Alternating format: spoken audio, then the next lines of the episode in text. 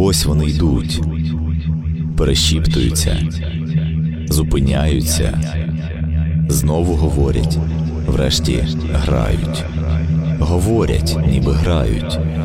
Слухайся. Акустика тіней.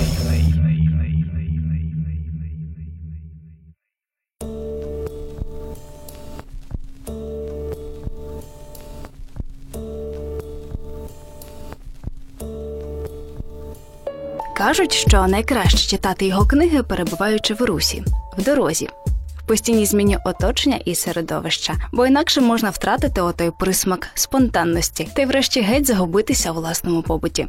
Особистість динамічна у всій своїй природі, що колись нехтувала людьми та містами, а наразі стрімко пересувається в часі й просторі від повоєнної Америки до сучасної України. Чомусь нинішнім прихильникам літератури дуже до вподоби письменники вільнолюбиві чи то спонтанні. Ну що ж, маємо чудові теми для розмови: Джек Керуак, бітники, подорожі, наркотики та безкінечні рукописи. З вами Іванна Шкромида.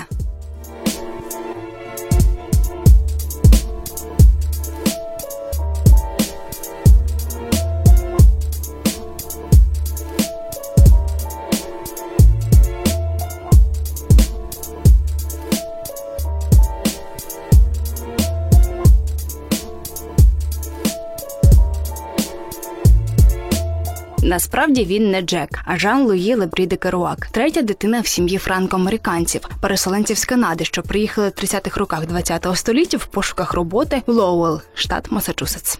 Вірно-католицька сім'я зі сталими традиціями невдовзі потерпіла від втрати старшого сина Жерара. На Джека це безумовно неабияк вплинуло. Навіть пізніше він присвятить братові книгу Видіння Жерара. Батько сімейства мав власну типографію і випускав місцевий інформаційний бюлетень. Тому й не дивно, що Джек також цим захопився і у старшому підлітковому віці зацікавився роботою над бюлетнем спортивної тематики. Нам зараз важко уявити Джека Керуака причетним до спорту. Та в юності він був зіркою футболу в своєму місті. Навіть виграв стипендію на навчання в Бостонському коледжі, а пізніше в Колумбійському університеті в Нью-Йорку. Спортивні успіхи привели його до великого міста.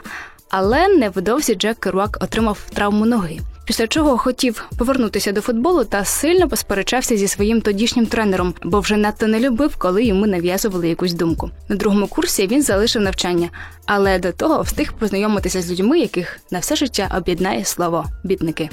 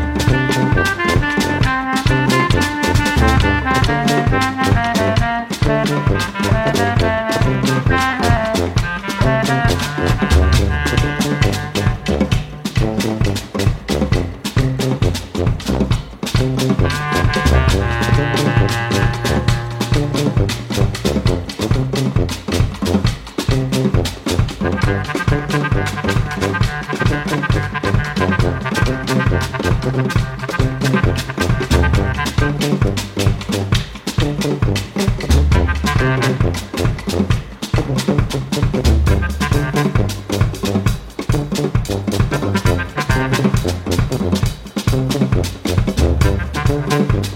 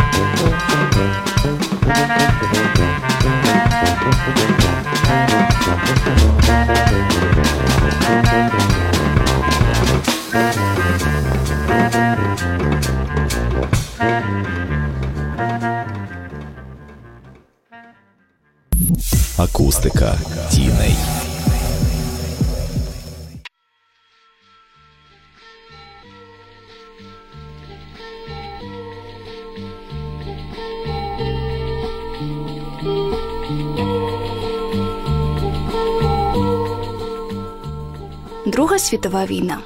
Чи то у пошуках місця, де можна було б себе подіти після виключення з університету, чи то з чисто патріотичних уявлень, Джек Керуак пішов служити у морський флот. Півроку перебування у вирії воєнних дій, шість місяців неабиякої відповідальності перед США, а натомість його комісували з діагнозом параноїдальна шизофренія.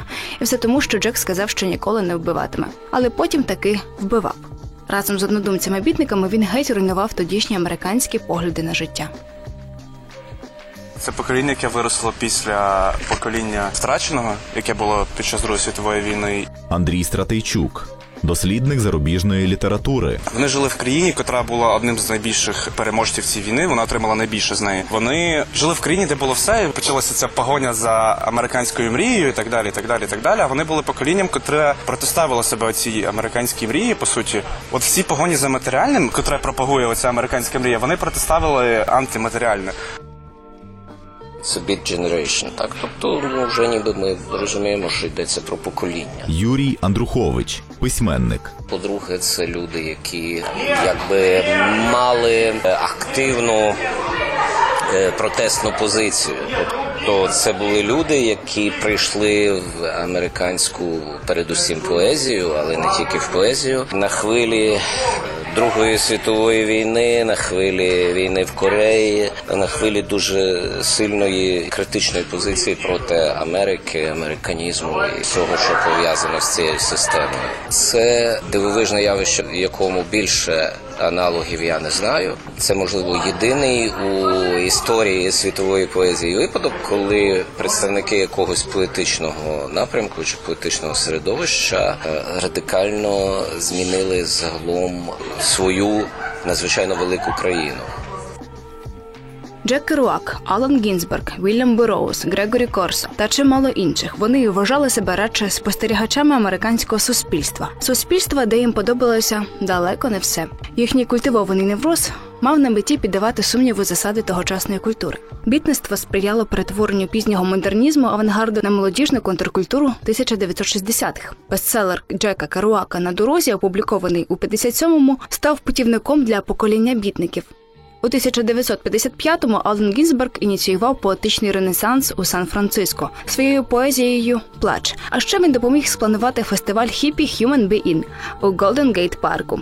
Хепенінг, який уособив політику екстазу контркультури. Керуак перший застосував слово бітник. Коли е, його запитали, звідки він взяв це слово, він сказав, що в той час було дуже популярна Спутник 1 який запустило СРСР.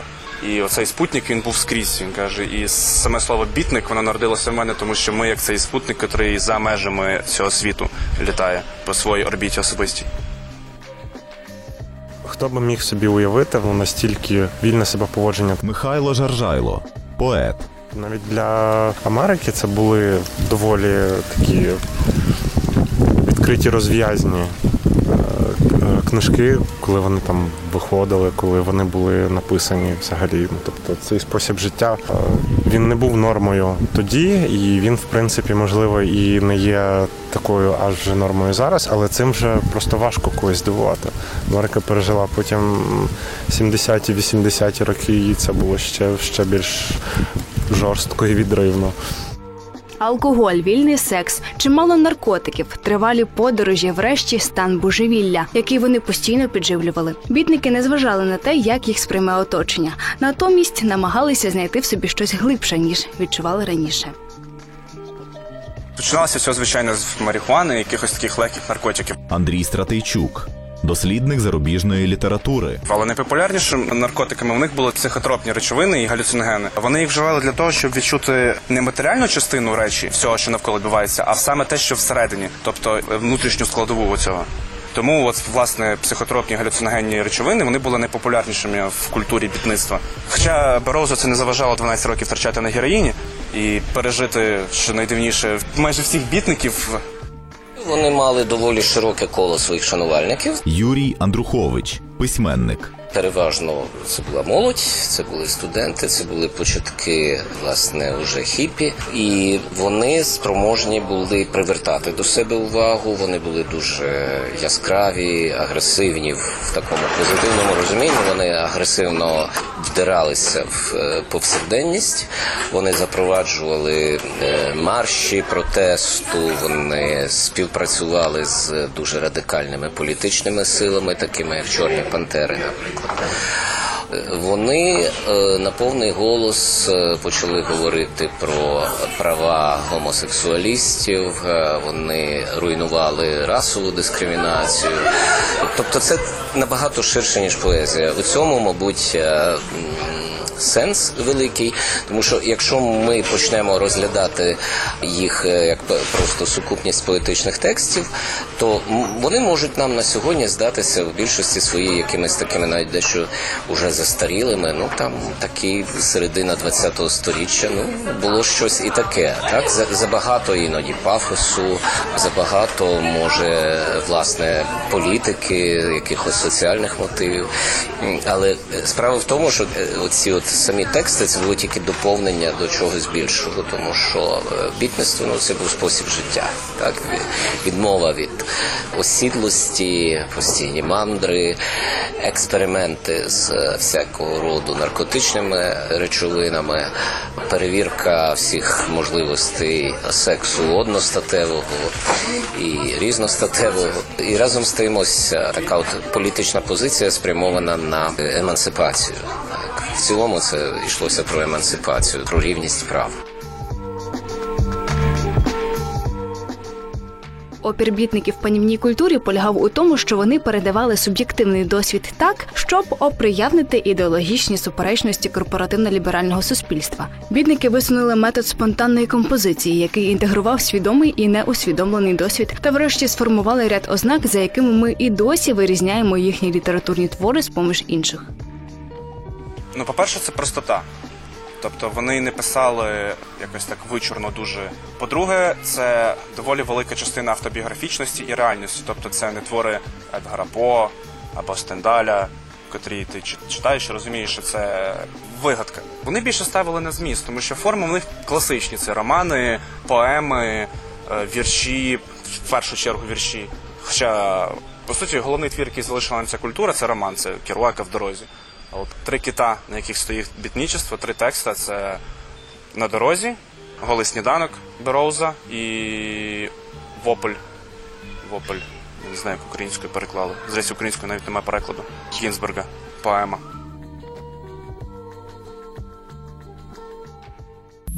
Акустика тіней.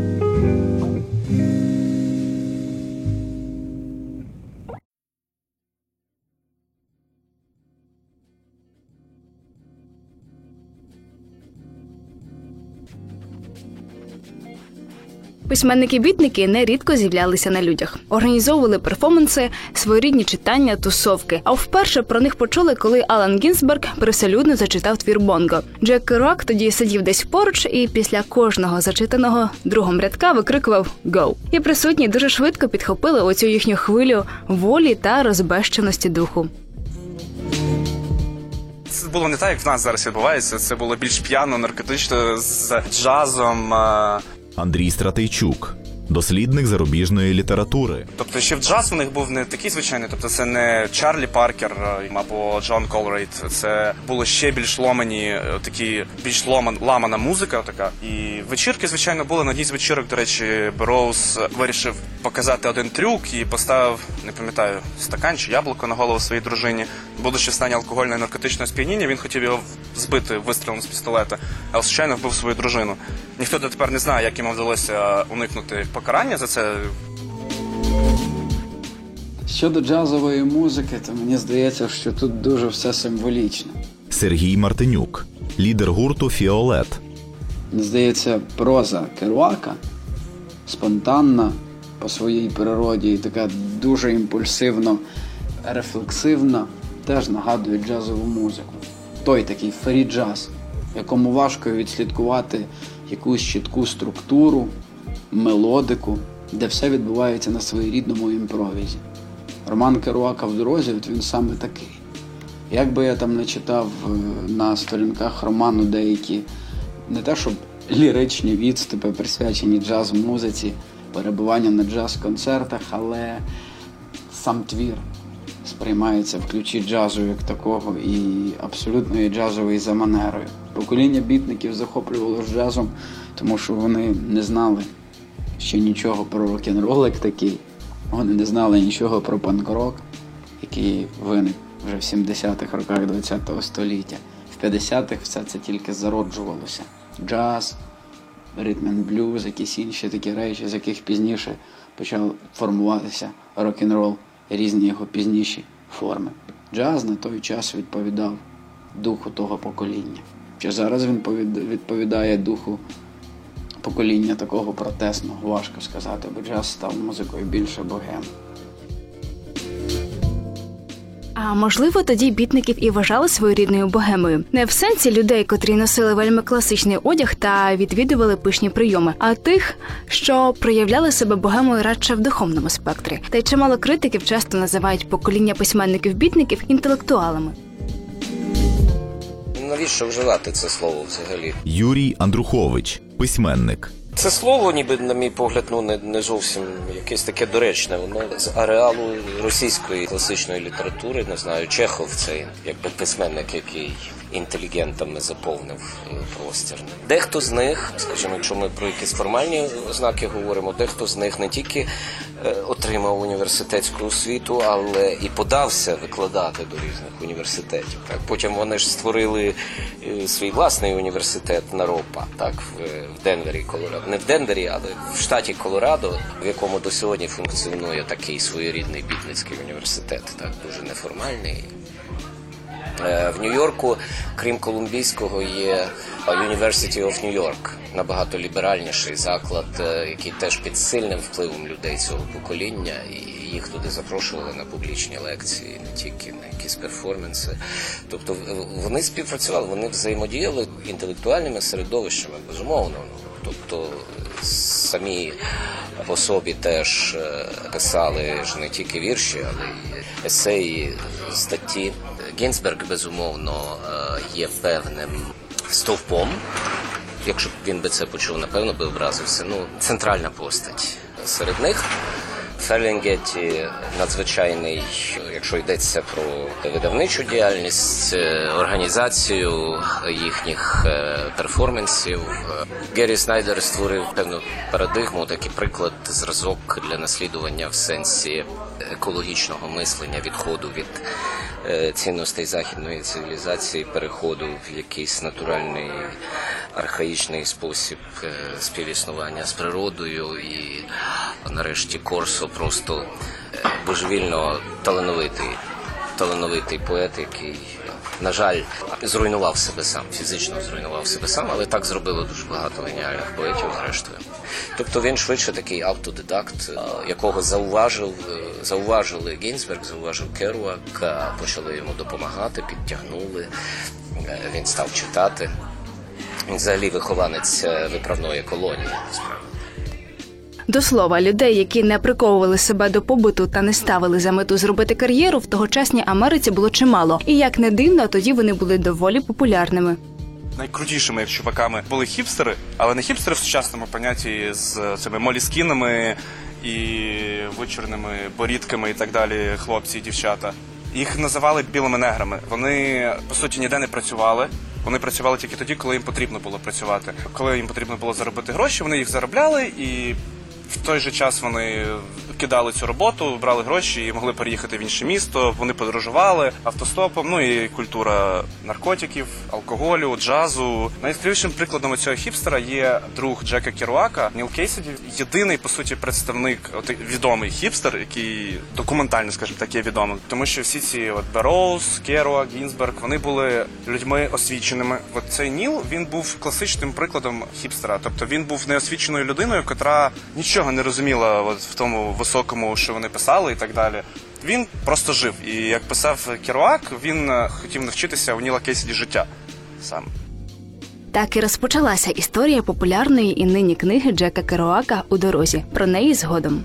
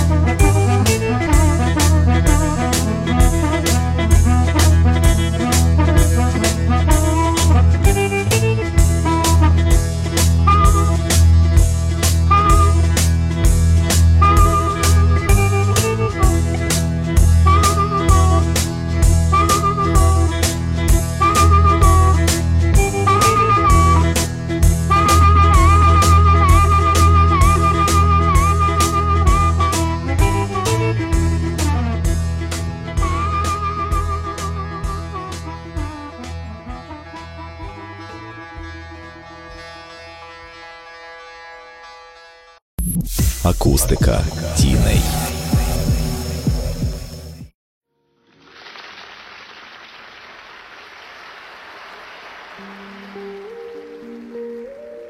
Коли я вперше читав е, роман, я ні про Гінзберга не знав, ні про Ніла Кесіді, ні про інших прототипів роману.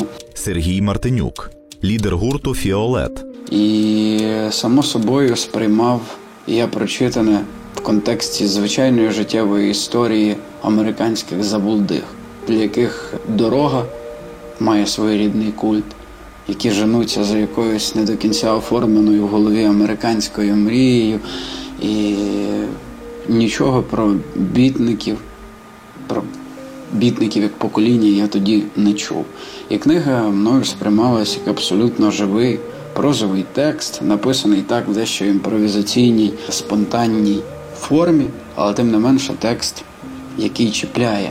І персонажі живі. Живі, тому що ніхто нікого на сторінках роману не намагався ідеалізувати. Бачили людей у всіх їхніх бачинах, траблах, у нездатності триматися побуту, бути моногамними, відповідати десь за своїми вчинками. Мені здається, природа людська питомо така і є. А все решта це наруга над собою, над своєю природністю. Як би це там смішно і, можливо, провокаційно трошки не звучало і не виправдовувало наші погані вчинки. Просто в один момент Джек Керуак познайомився з Нілом Кесіді, коханцем Алана Гінзберга. Тоді все і почалось. Шалені подорожі, дивні зустрічі, нетипові обставини, відмова від осідлості, багато неба, багато дороги. Можна сказати, що ця на дорозі це є в якомусь сенсі нова Одіссея, Андрій Стратейчук, дослідник зарубіжної літератури. де замість ось власне Одіссея Уліса виступає сам Керуак в пошуках рідної домівки. Буквально початок роману, коли вони їдуть в якійсь машині, потім їх висаджують, вони ловлять нову машину і їм пропонують ну, роботу, щоб вони доїхали і заробили гроші. І їх питає чоловік, який їх е, підбирає: ви, ребята, куди-то їдете? Или просто їдете? Подорож заради подорожі. Тобто в цьому сама суть. Повернувшись зі своїх тривалих мандрівок, Джек Керуак прийняв бензодрин, склеїв аркуші японського паперу в один довгий рулон і почав писати свою спонтанну прозу. І ось через три тижні народився роман у дорозі, створений на основі листів діалогів між Нілом Кесіді та Аленом Гінзбергом 1947 року. Дуже багато книжок, власне, класних мають на собі просто реальне підґрунтя. Той самий Хімінгой. Михайло Жаржайло, поет. Враження, що ти просто читаєш біографію чувака, який написав цю книгу, і воно справді цікаво, тому що події, в принципі, не такі вже й пересічні, насправді. Воно дуже добре передає епоху, воно дуже добре передає характер самого письменника. Я би ну не казав, що це круто, щоб це було допінгом, використовувати якісь речовини для того, щоб писати. Інша справа, якщо ти вже в тому стані знаходишся. І якщо ти вмієш писати, і якщо це тобі допомагає, то зрештою важливо те, що вже потім, важливий кінцевий результат.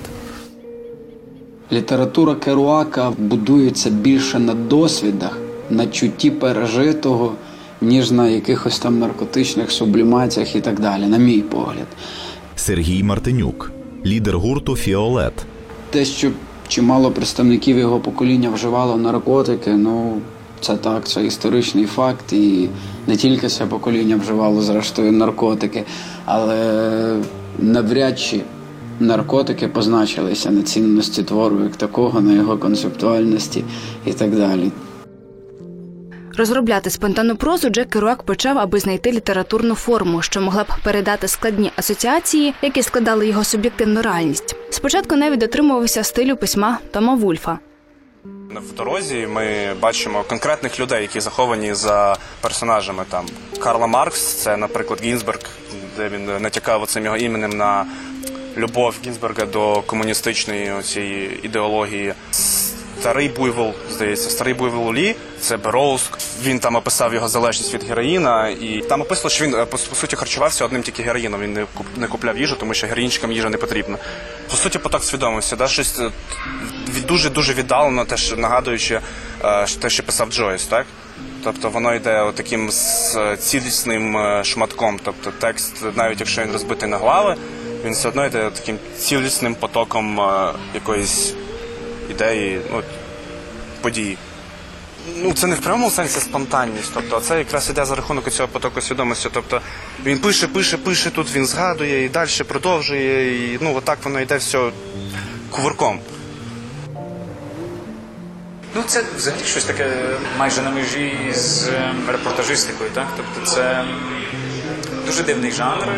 Андрій Любка, письменник. Мені він близький, тому що я багато подорожую, часто сідаю машиною кудись їду так далеко, скажімо, за кілька тисяч кілометрів. На Балкани переважно я їжджу. Просто писати потім після Керуака вже про це у такому ключі немає сенсу, бо краще не напишеш, а гірше писати я не бачу жодного сенсу. Керуак цікавий якраз тим. Ну, у нас були е, колись такі жарти е, про якісь ці узбецькі пісні, здається, так? Е, Що віжу, а том пою, так? Тобто це, це те саме. Але оцей опис просто молодості, яка колись рветься, так? Е, чистоти якоїсь душевної, так? Прагнення цих пригод. Їдеш у цьому багажнику, так, і дивишся в небо, які зорі, так, і думаєш, раніше я таких зірок не помічав. Це все, це все настільки щиро і добре зроблено, без якихось цих всіх псевдоінтелектуальних понтів, що воно бере за душу. Але повторити це неможливо. Так? Тобто така книжка може бути одна в своєму роді і все. В мене ця книжка знову ж таки змішалася з іншою книжкою.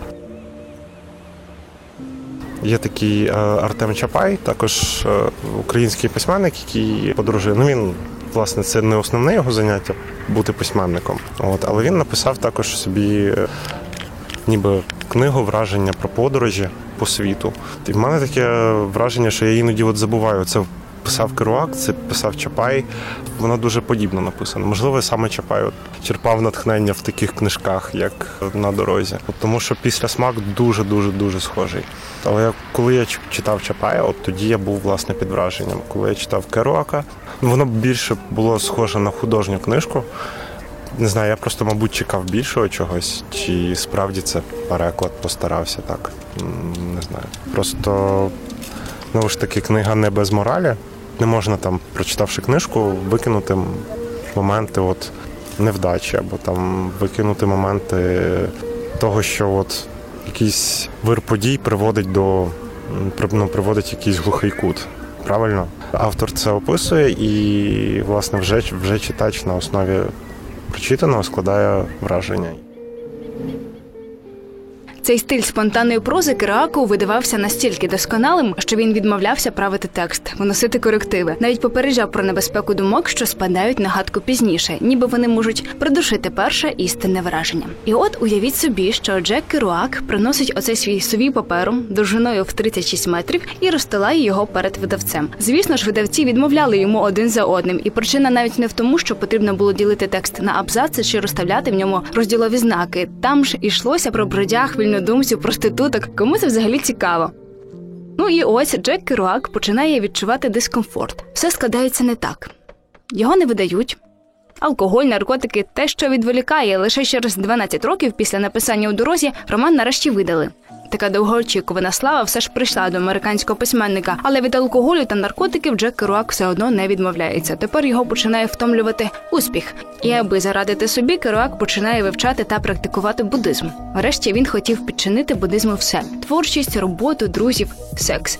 Він навіть пізніше писав Алану Гізбергу, що зрозумів суть речей, де нічого не прибуває і нічого не відбувається. Буддизм був просто близькою філософією всіх бітників. Андрій Стратейчук, дослідник зарубіжної літератури. Тобто ця гармонія з світом в першу чергу, відмова від якихось великих матеріальних досягнень. Вони по суті ніхто з них не будував кар'єру і так далі. Особливо. Ну і бітники на пару з хіпстерами породили таке поняття, як нам, нам відомо воно як хіппі. Тому буддизм просто він був близький для всіх бітників. Знаєте, з'їдений хот-дог після трьох годин там дороги. Це може бути максимальна мить щастя в конкретно взятий момент. Сергій Мартинюк, лідер гурту Фіолет. І багато інших нюансів, відчуття, сприйняття яких для багатьох людей є чужими. Тому що дуже багато людей, які ставлять собі захмарні цілі, перестають звертати увагу на дрібниці.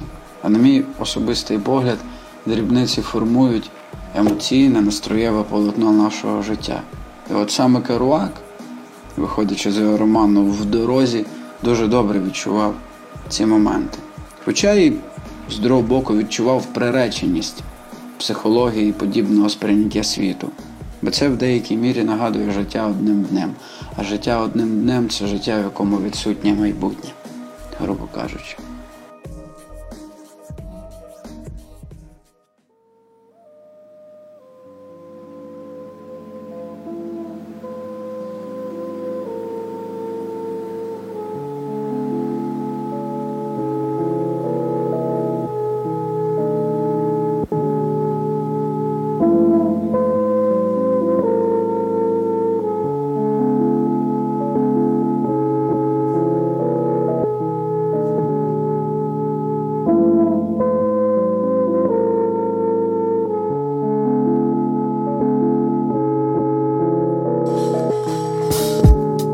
That's okay. My mind's blank anyway. I never have a thing to say. And if I do, I write a song about it. This ain't therapy, it's too crowded. Personality drowned out and stomped to soundless. Maimed even if you claim style to sound bits. Might as well be talking to myself up here. You never listen. What you fear is if you listen, you might hear some shit. So I clear these clips and hope the recoil kicks. I ain't trying to appease spoiled kids. See them down boil with the boy skull rapping that Hamlet. They know that I'm ill, can't stand it.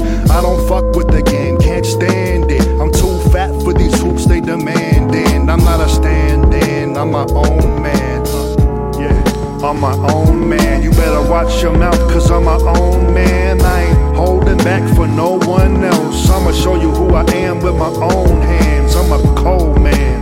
old man, I'ma do it my way till I'm an old man. What I say for my soul, man. I'm my own man, my own man. That's okay. My mind's blank anyway. I never have a thing to say. And if I do, I ain't telling you. I've been silent for a minute growing up with my nephews. I was an alcoholic, quitting cold turkey in the cabin. When I home, I had to clean out the cabinet. When I home, I had to clean out the contacts. Just some people who would never call me back. Then I drop a hundred pounds like a lad in a lap dance. Magic up in my pan. Y'all are writing something tragic. Stanzas can't stand up. Rebranded damage. Asinine anti-aspirin. Outlandish rapping. Only for the cash mercenary ass. Can't hold a damn candle to a light bulb. Bing, Google and Bing me, king me. If you wanna compete, boy, you catch me in a different kind of scenery. Singing on my own man. Own man, you better watch your fucking mouth, cause I'm my own man. I ain't holding back for no one else. I'ma show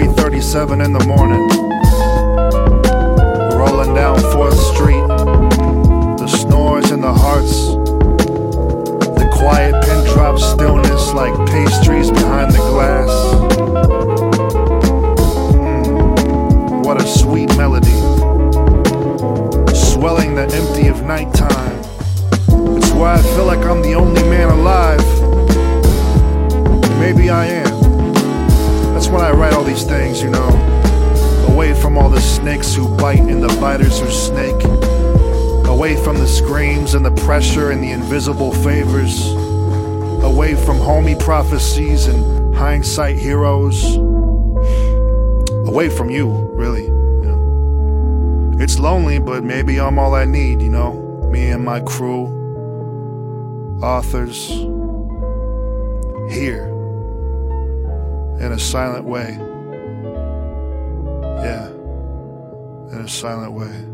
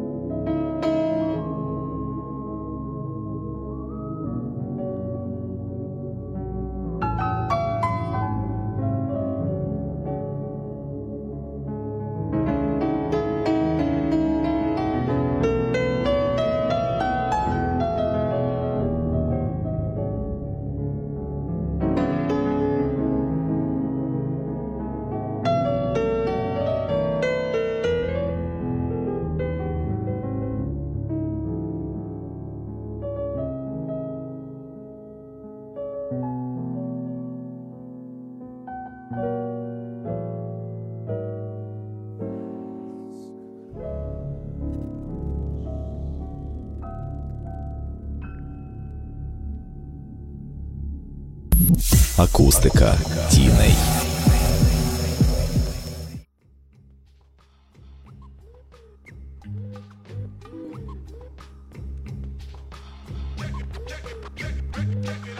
Джек Керуак тричі одружувався, але ні з ким надовго не затримувався. У нього навіть є донька Джен, яку він довго не хотів визнавати. Але для нього комфортнішою була присутність наркотиків, алкоголю та випадкових людей. Він все більше заглиблювався в себе і знову ж таки дотримувався власних канонів літератури. Книгу Доктор Сакс писав під марихуаною. Та й загалом писав про марихуану, продовжуючи захоплюватися джазом. У своєму романі Підземні він власне описав досвід прослуховування джазу під кайфом, коли голоси музикантів проникали майже на рівні тілесних відчуттів. Все це вкотре нагадувало божевілля, досвід якого для бітників був важливим. Не так багато з них і провели сімейне життя нормальне. Андрій Стратейчук, дослідник зарубіжної літератури. Бероу застрелив свою дружину. Алан Гінзберг був гомосексуалістом. Хоча, в принципі, всі вони були гомосексуалістами, просто в тій чи іншій степені. Гінзберг, наприклад, був відкритим. Бероуз був бісексуалом. З Джеком Керуаком в студентські роки помічалася така схильність до гомосексуалізму. Ну, він просто дуже часто залишався на ніч в кімнаті Гінзберга, і це наводило на певні розмови.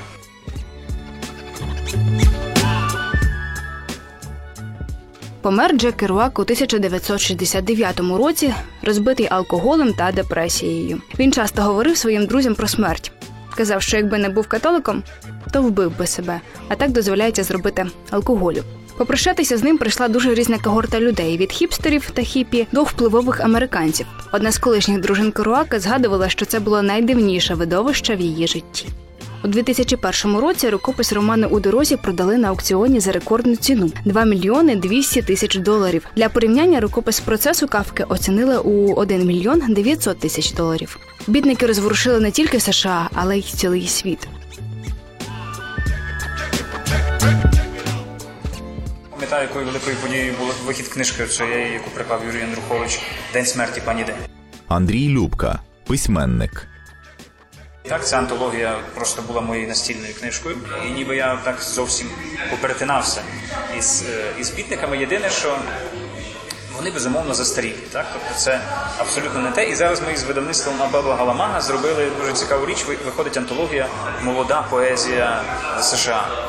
І ми всі думаємо, що в Америці далі пишуть так, як Буковський, як Гінзберг, так? тобто, що це, це більш-менш те саме. А насправді ситуація зовсім інша, тому що зараз от я сам уже перекладав ці вірші поетів моїх ровесників, яким 25 років, 30 років, так? тобто зовсім молодих, які видали е, по 2-3 поетичні книжки. І виявилося, що вони зовсім пишуть не так, і вони засуджують бітників, вважають, що це був що це була зрада поезії із поп-культурою, з масовою культурою, що вони писали дуже зрозуміло для всіх, і тому це всі так любили, і це було таке популярне, але це було примітивно. І сучасна американська поезія дуже заметафоризована, вона дуже антипоетична, так? Чи, чи, чи або поетизм там доведений до якоїсь межі. І, е, скажімо, це не та поезія, яку хотілося би цитувати або читати в компанії. Це, е, це ребуси, загадки якісь, або каштани думок падають на бурківку пам'яті. Тобто американці після того, це як маятник, так? Вони хитнулися в зовсім інший бік і пішли в метафоризацію, те, що ми з української літератури намагаємося вимести зараз. Так? Богдана Керуака пов'язана з тим, що молоде покоління в нього з'являються якісь перші можливості. Так воно виривається від опіки батьків. Е, У нього з'являється можливість подорожувати бодай в межах країни, так тобто взяти квиток по студентському кудись поїхати, взяти спальник, поїхати в гори і так далі. З'являються перші знайомства, ці ночі під зорями, і цей досвід промовляє. І він е, тим заворожує, що він ти бачиш, що це так само, як і було з якоюсь видатною людиною з Керуаком, тим паче в Америці, якийсь як- про яку всі мріють хоча б побачити. Так і це означає, що ми всі от у цьому універсумі, в цьому космосі однакові, так і що ми частка якоїсь більшої, більшої мудрості, більшої якоїсь енергії, скажімо. Тому це робить їх спільними, так це спільний ґрунт під ногами.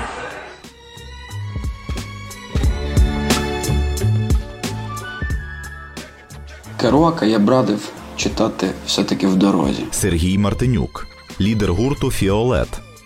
Тому що коли ти читатимеш е, цей роман, лежачи в комфорті власного ліжка, затишних стін, ти отримуєш одне сприйняття. Коли ти будеш читати цей роман з липкими пальцями в спекотній маршрутці на дорозі там Луцьк-Львів, чи десь в потязі, який через всю країну прямує на південь в плацкарті, коли будуть присутні якісь неконструктивні абсолютно речі, відсутність комфорту, роман сприйматиметься набагато гостріше, набагато смачніше.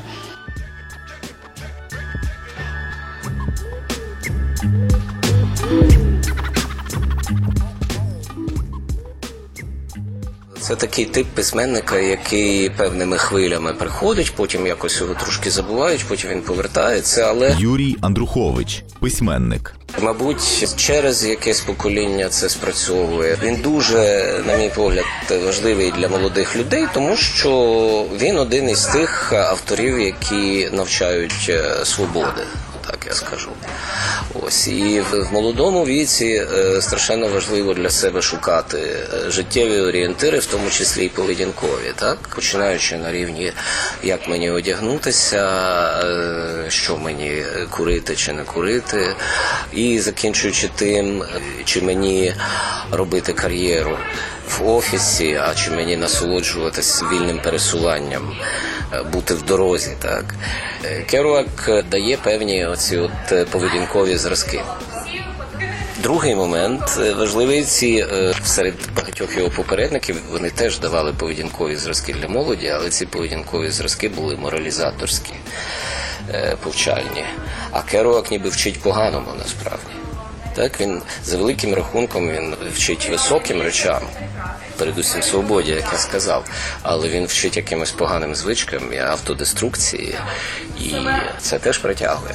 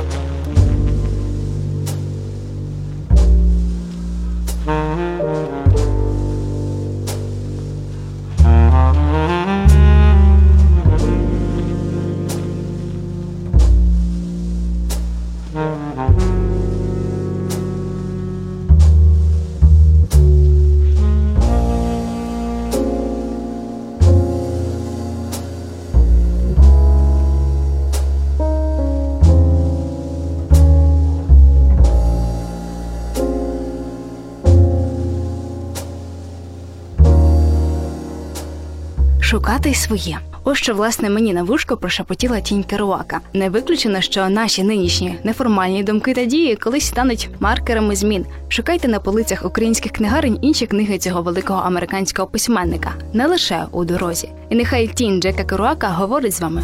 Почуємося.